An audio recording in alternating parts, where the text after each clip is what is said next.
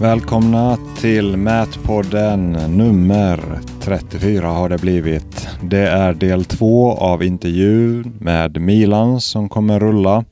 Vi börjar med att prata vad han säger eller tänker kring skillnaderna på de här nya lågpris GNSS RTK-mottagarna och de här dyra vi känner igen. Vad kan man säga om hårdvaran? Vad kan man säga? Vad är skillnader? Och så kommer vi in på räkneexempel kring mätosäkerhet. Väldigt bra siffror, bra kunna. Man kan också gå kurs hos Milan. Man kan eh, rent eh, specifika dagar, man kan boka kurser. Eller så kan man också boka vidareutbildningar på KTH som yrkesverksam. kan man också göra om man vill fördjupa sig mer i det här. Eller så kan man läsa då i HMK om sånt här också om man triggas och vill förstå mer om det man faktiskt håller på med. Och vill man förstå mer om vad man håller på med, då kan man gå in på landskaparen.se, min sida och boka kurs.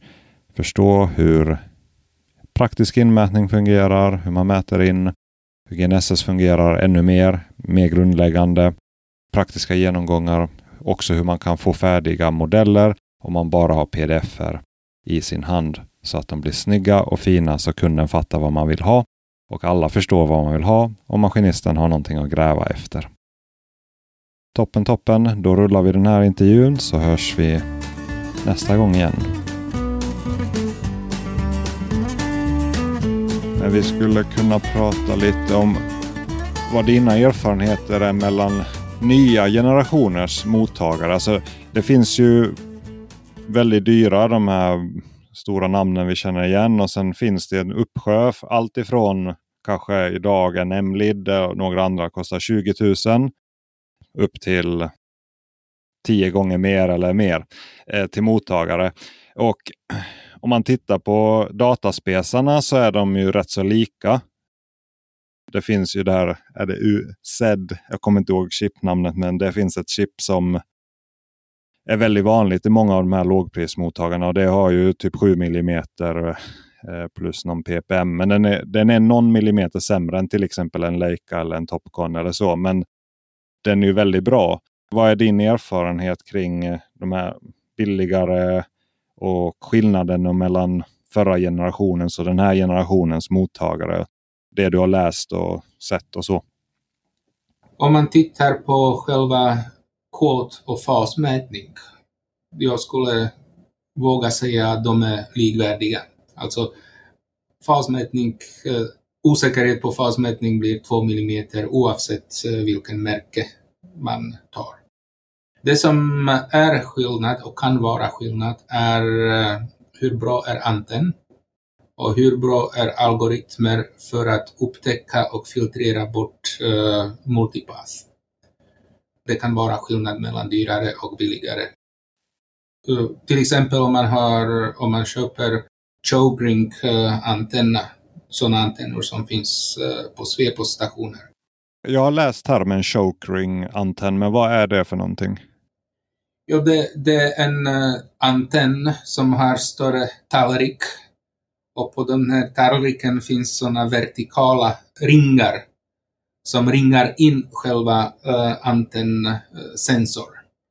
Och de här ringarna, de blockerar signaler som kommer från sidan.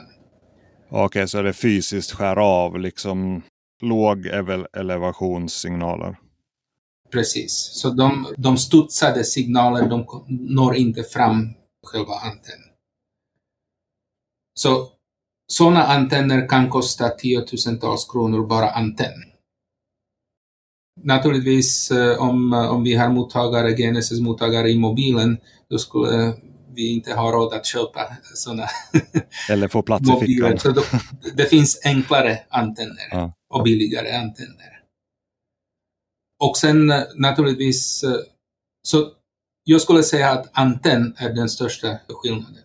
Den andra skillnaden är algoritmer, processing-algoritmer. Det är framförallt de stora företag som har råd och som har också forskning kring, eh, kring detta. Så de är alltid första som, om det finns någon förbättring eller någon ny kunskap, de är första att eh, implementera den. Mm. Tittar man på de här, söker på sådana papers eller forskningspapper och sådär så ser man ju det att de här dyrare är ju bättre, marginellt bättre. I öppen miljö så känns det som att de är, ja, det är svårt att säga någon skillnad. Men direkt när det blir brusigt och närmare väggar och under träd och så. så... Precis. Där ser man fördelen med bra antenn och bättre bearbetningsalgoritmer. Ja. Men sen är det ju natt och dag. Jag vet, jag mätte länge med en Leica GS14. Alltså den, ja, nu är den ju nästan tio år gammal. Det var svårt att få fix direkt när det var något träd i sidan. Och direkt är fel ord. Men att en ny lågprismodell får väldigt mycket lättare fix och mätvärden. och Även när man tittar på datat så känns det som att alltså om man jämför en, en jättebra modell för tio år sedan mot en billigare modell idag. Att eh, tekniken har gått framåt väldigt mycket. Att eh, chippen och så är ju otroligt gått ner i pris otroligt mycket och blivit så mycket bättre på alla sätt. Och det är framförallt på grund av det att eh, idag eh, man kan bearbeta svagare signaler. Förut, om man, om man var underträdande, då var det nästan omöjligt att mäta. Idag, de flesta klarar lite löv och sånt. Mm. vad är det som gör att de kan bearbeta svagare signaler?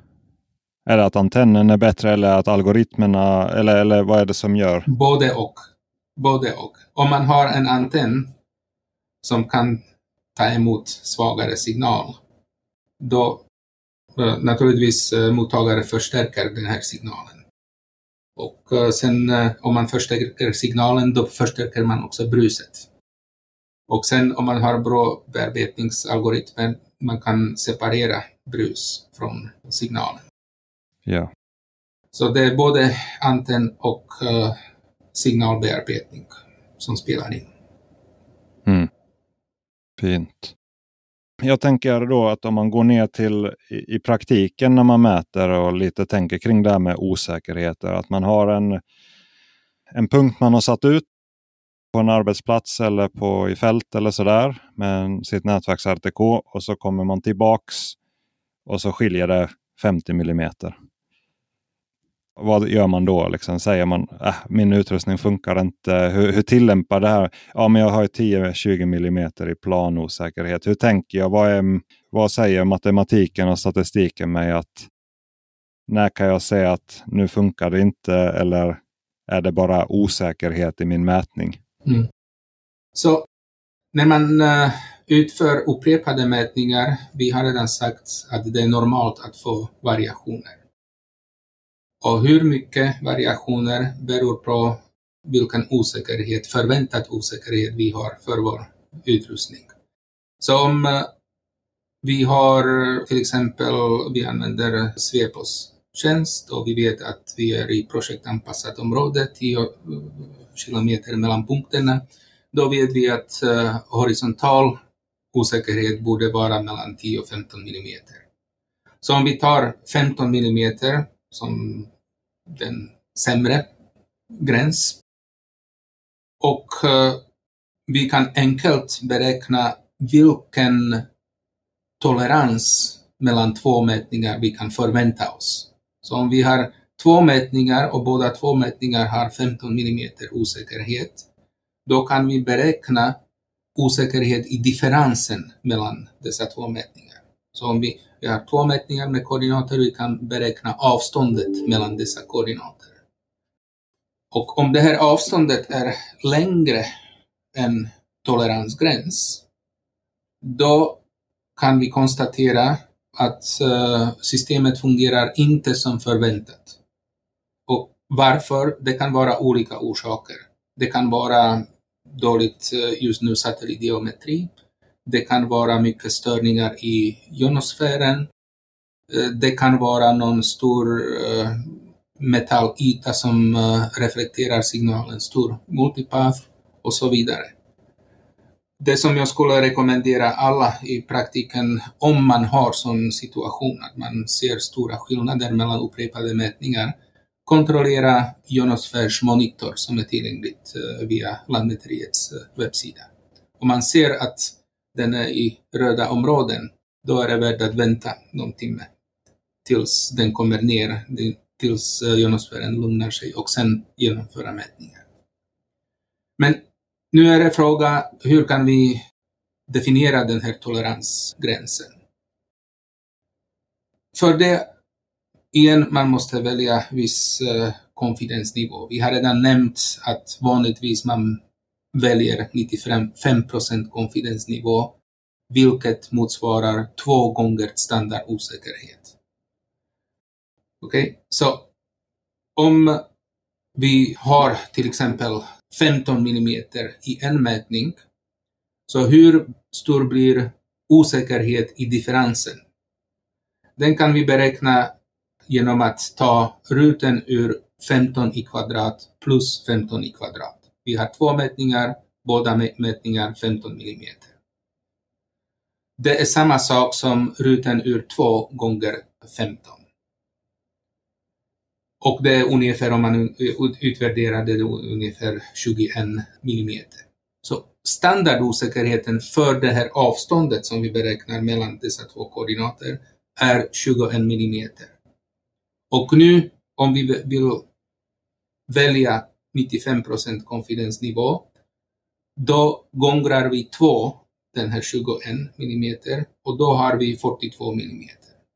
Så om avståndet mellan de två gånger beräknade koordinater är större än 42 millimeter, då har det hänt någonting som vi inte förväntade oss.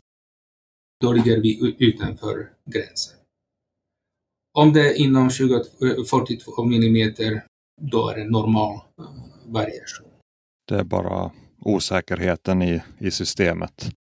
Så två för utökad mätosäkerhet gånger kvadratroten ur två. Precis. För differensen gånger din mätosäkerhet. Precis, i en mätning. I en mätning, ja. Så, så hade man haft 10 millimeter så blir det ju kvadratroten ur 2 som 1,41 ja, gånger 2 så det blir ja. Så på det sättet. För det är väl en bra tumregel när man mäter i differenser. Det här gäller ju såklart alltså total, ja, all mätning. Alltså om du har med samma osäkerhet. Om man har upprepade mätningar, två mätningar, då kan man bedöma med den här tumregeln. Ännu, ännu enklare är kanske om, om man tar två gånger ruten ur två, då är det ungefär 2,8. Och man kan avrunda det till 3. Så om man i praktiken om man tar tre gånger standardosäkerhet för en mätning, då är man ungefär där. Där har vi en bra tumregel. Tre gånger. Då har du en tumregel. Så liksom enkel tumregel i fält och Precis. Tre gånger osäkerheten. Är, är skillnaden mellan dina mätta punkter mer än det, då är det någonting som är onormalt. Precis. ja. Precis.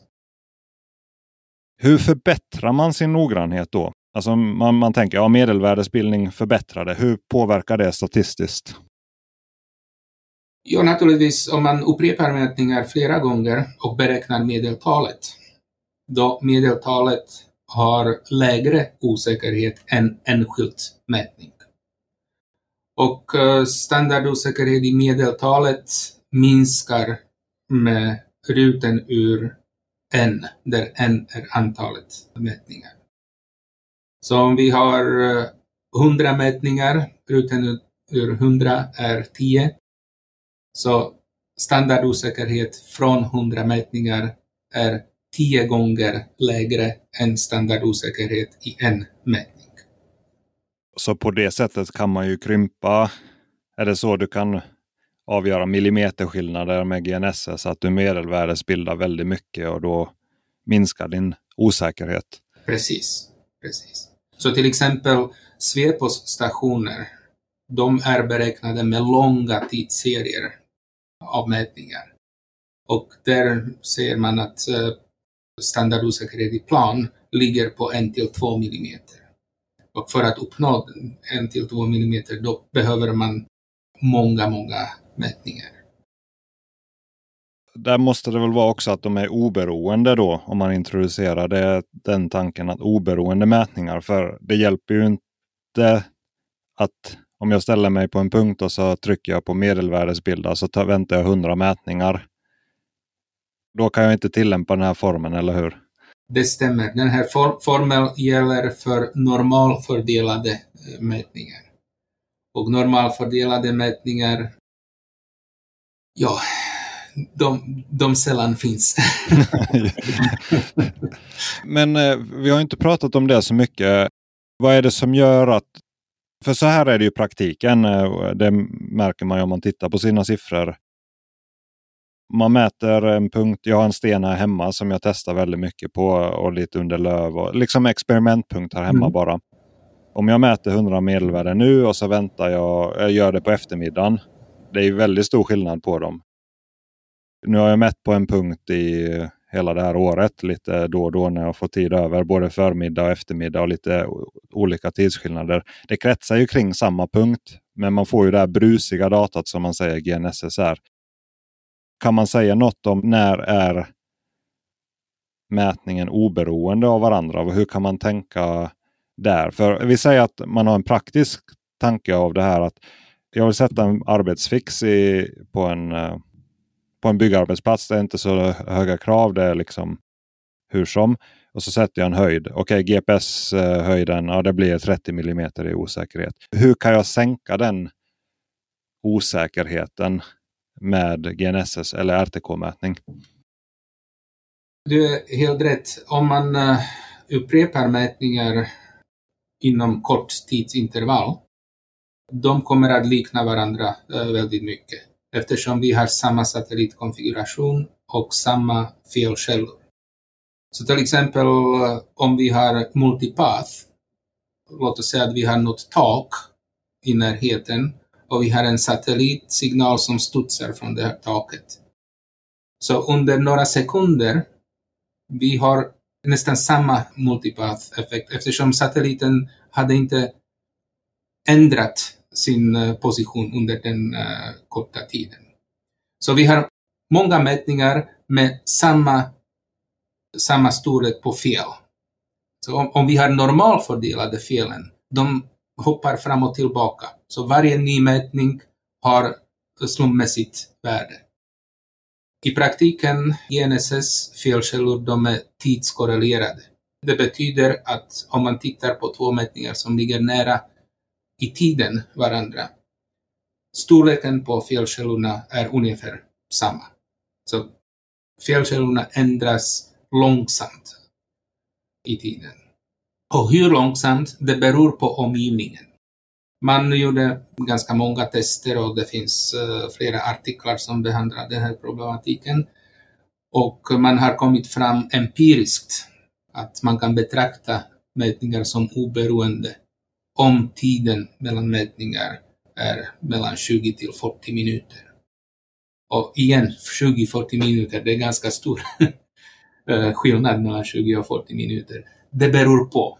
Det beror på framförallt eh, omgivningen, hur multipath är på den platsen. Och sen det beror också på troposfären och jonosfären eftersom den ändras också kontinuerligt i tiden och långsamt i tiden. Trafikverket har ju någon, eh, i enklare uppdrag så har de ju, det kanske beskrivs i någon checklista också i Lantmäteriet faktiskt. Alltså att man ska ha fyra medelvärdesbilda fyra punkter. Två stycken på typ förmiddagen med 20-40 minuters mellanrum och sen ska det gå minst fyra timmar, max åtta timmar till ett mätpar till som är 20 40 minuter emellan. Och det måste väl vara då att i praktiken så blir det att du får fyra oberoende Precis. värden och då kvadratroten är fyra är två och då har du hälften av din mätosäkerhet. Det stämmer bra. Hur långt kan man dra det där? Om man gör det här tio dagar i rad. Då skulle jag ha fyra gånger tio, alltså 40. Skulle det stämma då att jag kan ta min mätosäkerhet, en 40, kvadratroten ur 40 eller det måste väl bryta ner någonstans? Alltså teoretiskt, det kan man göra.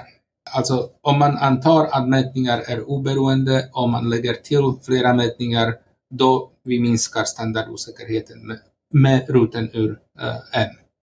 I praktiken, om, om vi tar dag efter dag mätningar, satellitkonfigurationen upprepas. Till exempel den konfigurationen som vi har klockan 12 idag kommer att vara nästan exakt samma imorgon klockan 12 minus 4 minuter.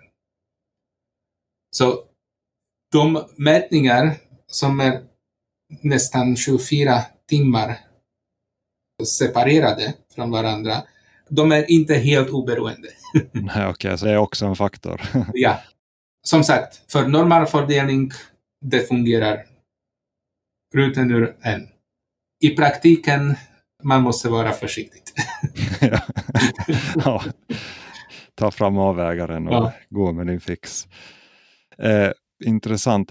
Det kanske inte har så exakt svar, men hur skulle man kunna tänka kring ett scenario då? Det här, jag, jag har skrivit till dig förhand, men jag har ett praktiskt eh, exempel på där jag har en, eh, en mätning och jag vill kontrollera den mätningen och eh, se lite skillnader och bedöma någon form av, är det här någon signifikant skillnad?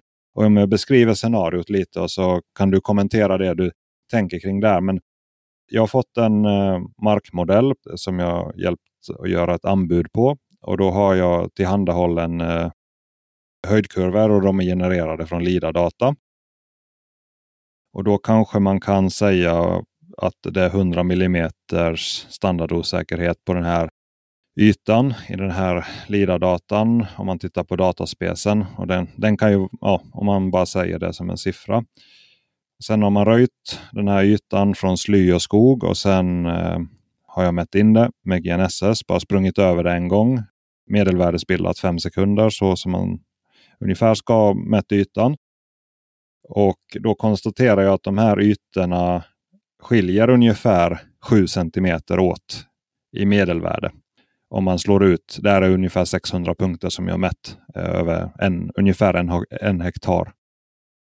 Så här tänker jag rent spontant. Hade det varit 20, 30, 40 mm så hade jag inte ens funderat på det för att ah, ja, det är GNSS. Hade det varit eh, 100, 150 mm skillnad så känns det magkänslan direkt att det måste vara någon, det är någon skillnad. Här blir det 7 cm skillnad, men någonstans där i spannet så blir det ju 5 till 10 cm känns det. Vad är, vad är äkta skillnad? Hur går jag vidare från det här? Hur säger jag att här måste man ta ett nytt grepp och vad är den faktiska skillnaden? Vad får du för tankar eller hur skulle du resonerat kring ett sånt här exempel? Här kan vi tillämpa samma metodiken som vi pratade om tidigare. Alltså vi har två mätningar som vi jämför med varandra. Vi har en mätning som kommer från markmodellen och eh, en eh, den har eh, 100 mm standardosäkerhet i höjd. Och sen vi har en mätning som kommer från eh, GNSS. Om vi tittar på Svepos standardvärden för förväntat osäkerhet i höjd. Den kan vara, ja, låt oss säga 20 mm om man är i projektanpassat område.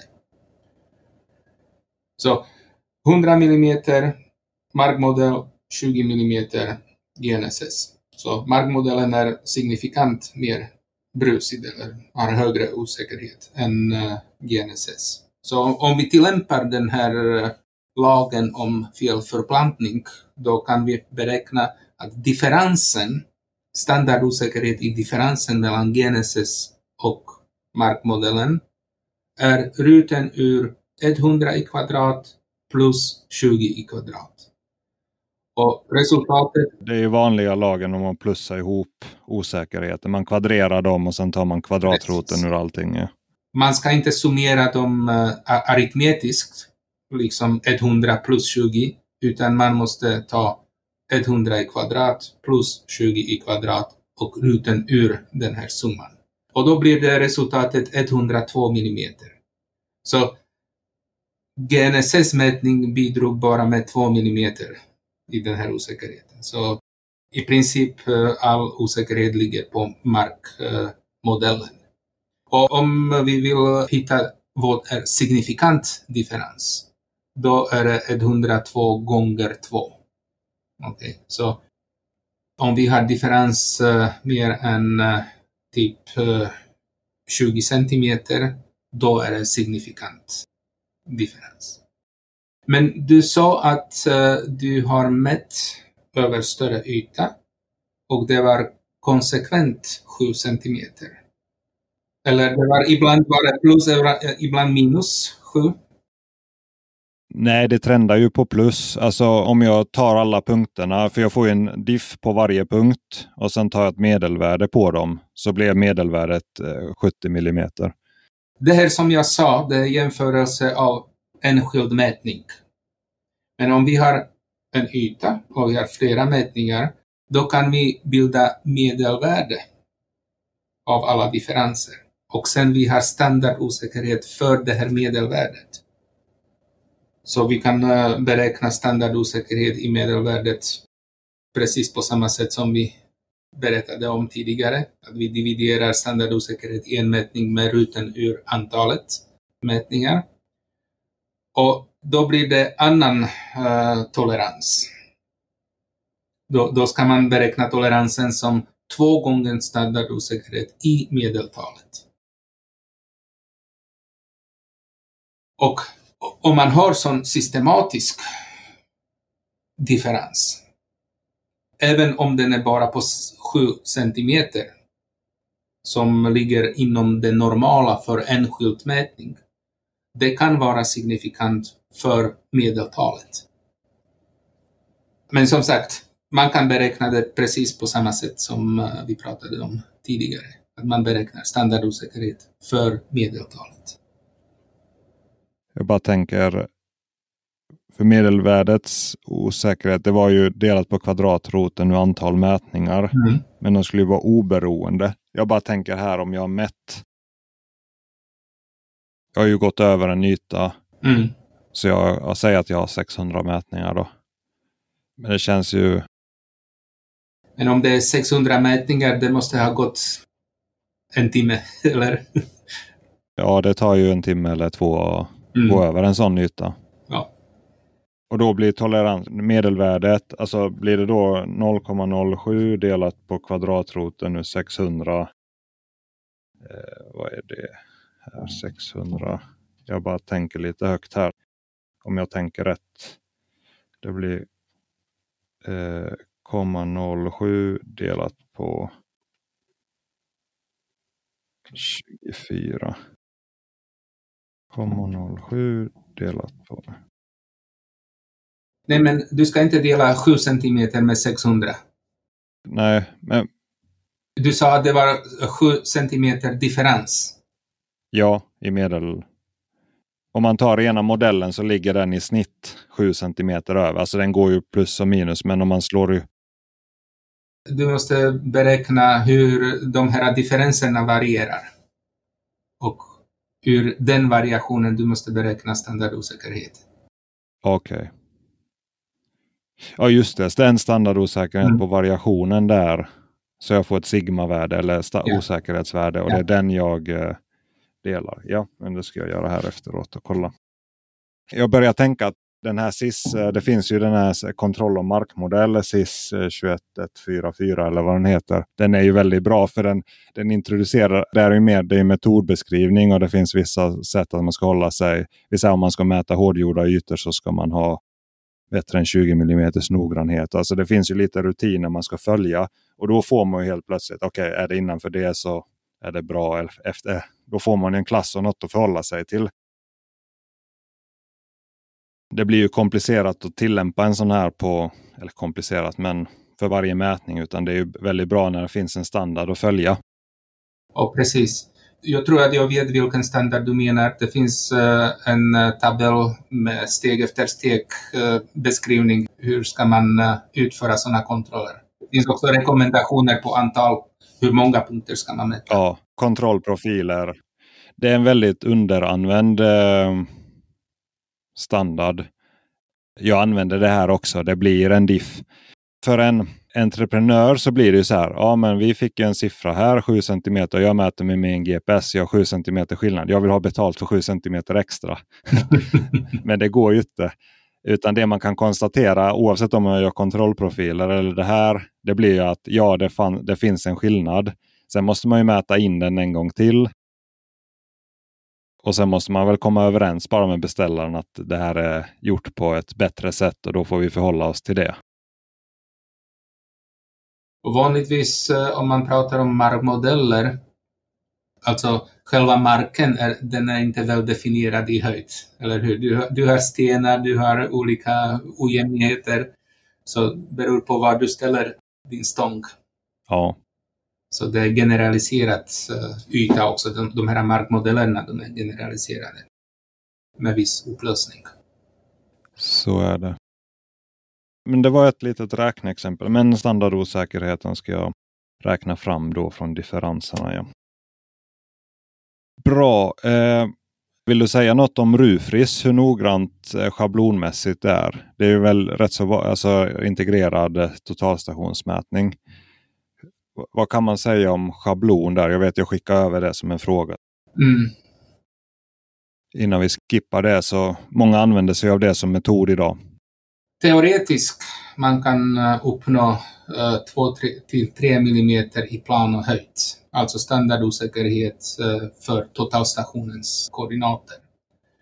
Men naturligtvis i praktiken det beror på hur många punkter vi använder för rullfrisetablering, hur är de spridda, hur långt är de från totalstationen och sen framförallt eh, hur bra är eh, RTK-mätningar som vi använder. Vanligtvis man håller RTK-stången bara med händer och då är det inte speciellt eh, stabilt. Så de här 2-3 mm det är teoretiskt. I praktiken det brukar vara lite, lite sämre. Vi har gjort eh, tillsammans med VSP en test.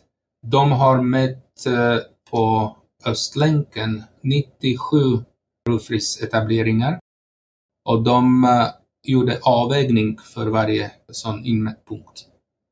Och de beräknade differensen i höjd mellan uh, resultat och avvägning. Och RMS i höjd, alltså det är ruten ur summa av kvadrater av alla differenser, Rufris minus avvägning. Så det var 7 millimeter. Så det är den, det värdet som vi har bekräftat eh, praktiskt på ganska många, 97 Rufis-etableringar. Då tänker jag, vad har man på en avvägare? En mil... 0, ja visst, det finns osäkerhet också i avvägning. Nej, nej, jag bara tänker, det jag börjar tänka på att någonstans om du har långt till en fixpunkt och att avväga så blir ju sträckan hur långt från en fixpunkt kan man vara när du kan förvänta dig att avvägningen från fixen mm. till en punkt om du kan göra det med rufris när det blir ungefär likvärdigt börjar jag fundera på. Ja, det beror på vilket uh, instrument och vilken metodik för avvägning man använder. Ja. Naturligtvis, det finns uh, sådana precisa avvägare som har 0,2 millimeter per kilometer. Ja. Men är inte finavvägning, är det inte 0,3 millimeter per kilometer?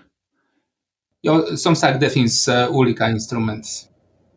Så det är ganska många kilometer tills man kommer till 7 millimeter. Ja, det, det är ju sant. det, då får man vara långt ifrån fixpunkterna. Men 7 millimeter, ja men det var intressant eh, test där då. Praktiskt framtagen siffra. Ja. Jättebra. Det är ju ett djupt fält om man rundar av det lite. Om eh, man blir ju nyfiken på mer på något sätt. Dels eh, vad man kan läsa om själv och vad man kan fördjupa sig på olika sätt.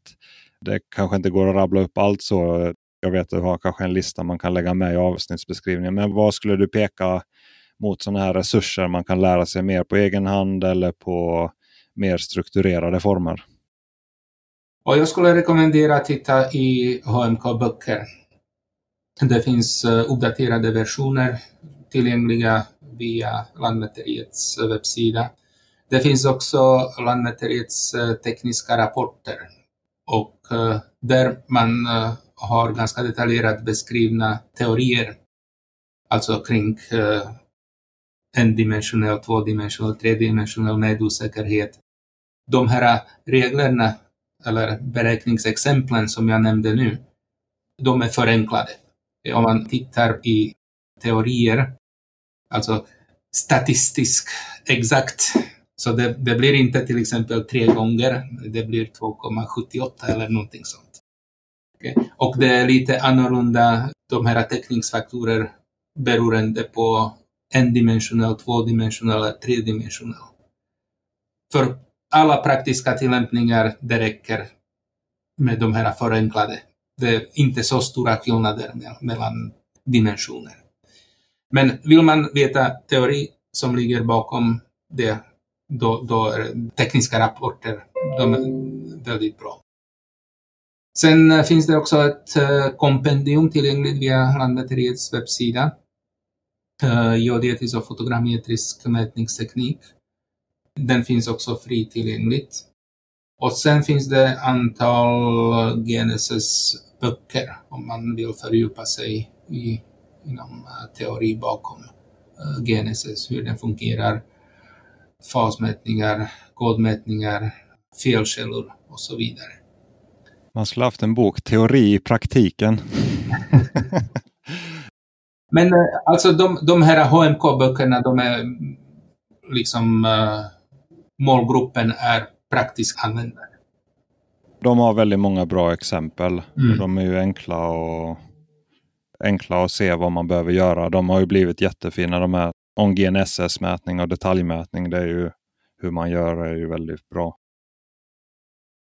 Jag vet du håller kurser också utanför KTH som man kan gå som yrkesverksam. Eh, hur går man tillväga om man vill gå en sån kurs? Alltså, vi har också ett antal kurser på KTH som vi erbjuder som vidareutbildningskurser. Det är ett begränsat antal av kurser och de är poängsgivande. Så vill man eh, läsa en kurs som ger poäng, då är det sådana vidareutbildningskurser. Vi erbjuder eh, i höst geodetisk mätningsteknik, så heter kursen. De övriga kurser som vi har inom programmet, det är bara för programstudenter. Så det är bara den enda kursen som vi har som vidareutbildningskurs. Men sen det går att eh, beställa skräddarsydda kurser från oss. Vi har gett eh, flertal sådana kurser till olika företag. Det kan vara komprimerat till en dag eller några dagar, några halvdagar. Det går att eh, komma överens vad man vill läsa och till vilken djup, hur, hur länge. Det är bra att känna till och då kan man kontakta dig. Precis. Ja, jag lägger med texten. På tal om den där utbildningen, eh, geodetisk kursen som man kan gå som vidareutbildning. Vad är det för eh, intagningskrav och liknande? Uh, nu har jag inte exakt eh, framför mig formulering på antagningskrav, men om man går på KTHs webbsida, det finns en lista av, det heter fort och vidare utbildningskurser.